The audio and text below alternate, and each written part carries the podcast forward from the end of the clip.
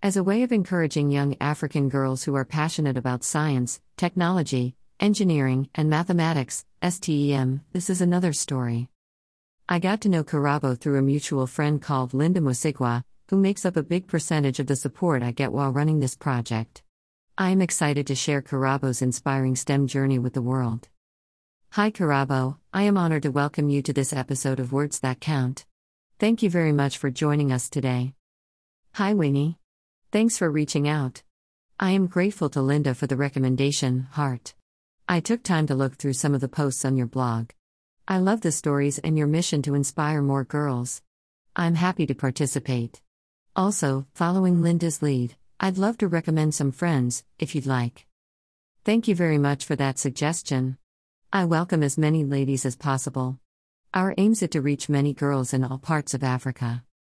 Kindly introduce yourself to our audience. My name is Lynn Karabo from Uganda. I am currently a PhD student at Carnegie Mellon University in USA. My study focus is human computer interactions. This is a field that exists at the intersection of computer science, design, and behavioral sciences. It's basically about understanding how people use computers and interfaces in different domains, and how we can ultimately design them better. I am also a summer intern with Facebook, specifically Instagram. Please walk us through this tech journey. How has it been like for you? Haha, mine is not a glamorous story. I saw my first computer when I was under 10, my friend's family had bought one and it was in their family room. I went home and asked my father to buy for us a computer too, haha. Poor guy, thrust with a child with these lofty dreams, although I think he secretly loved it.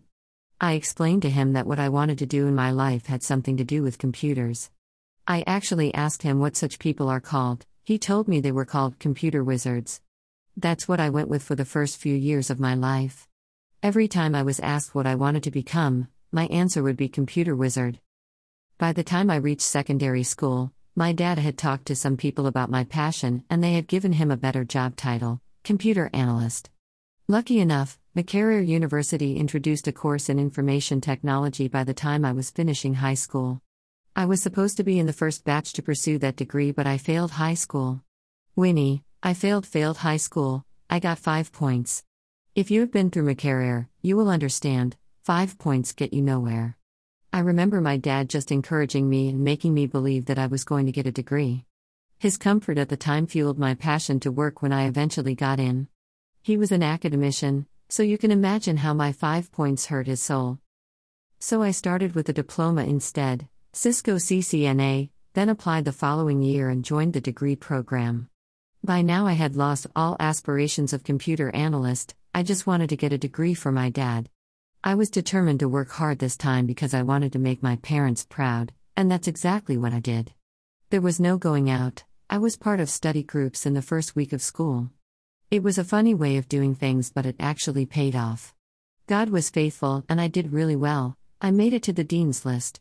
My dad was extremely proud of me, I remember that moment very well.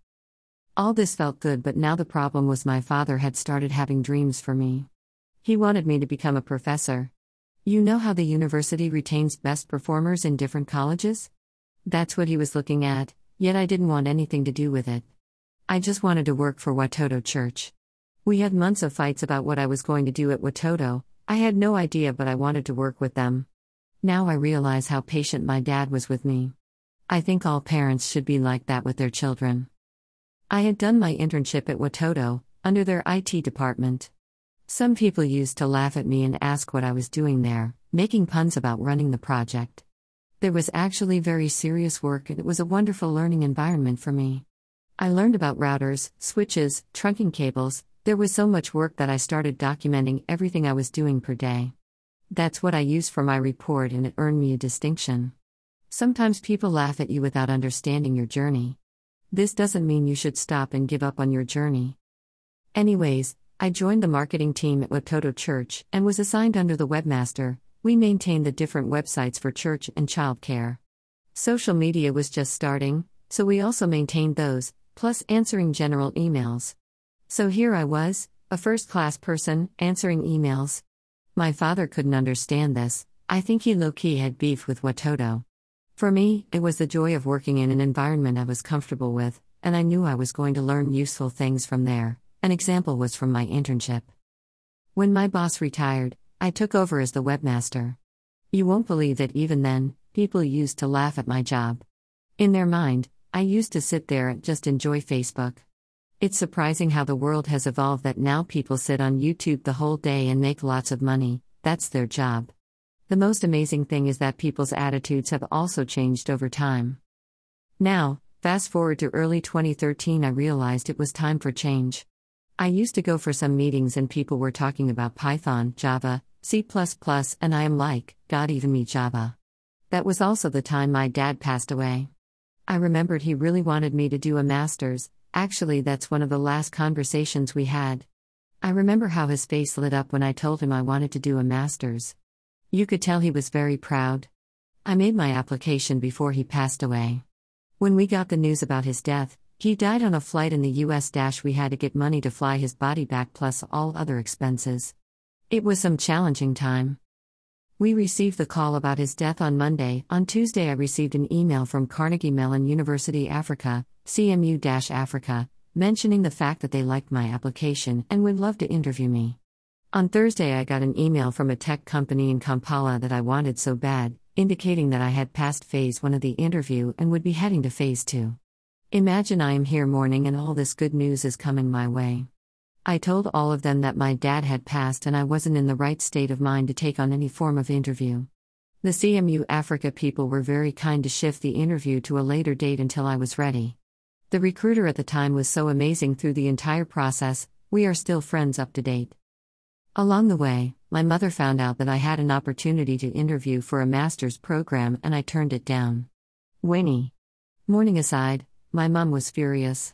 Long story short, I had the interview with all sorts of technical difficulties, just know it was a hard paper.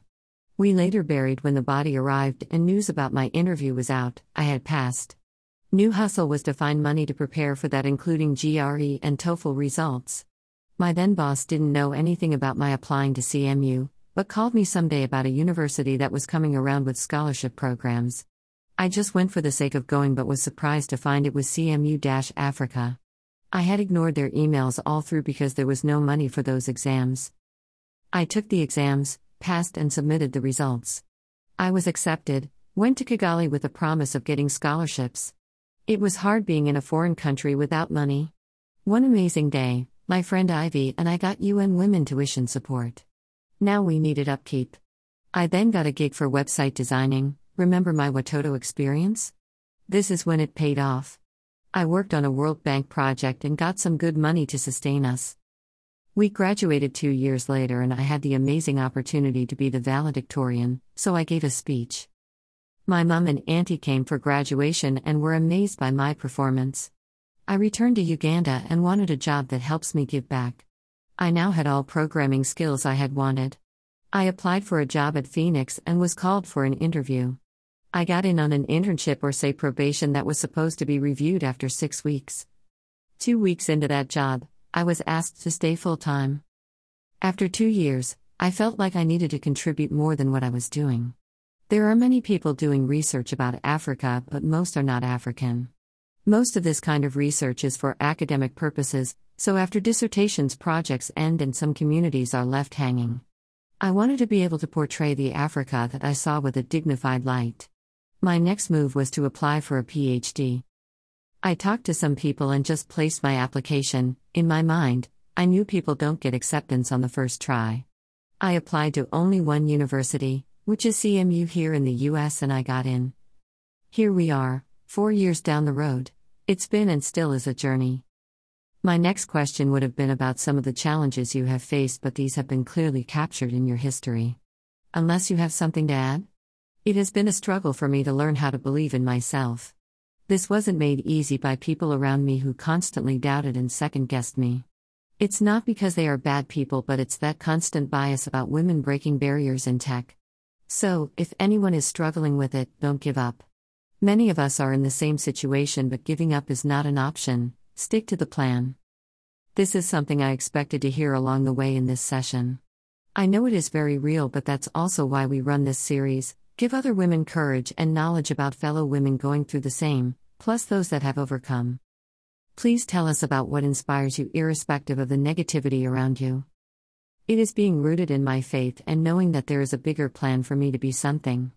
I know my story could help someone else. That keeps me going.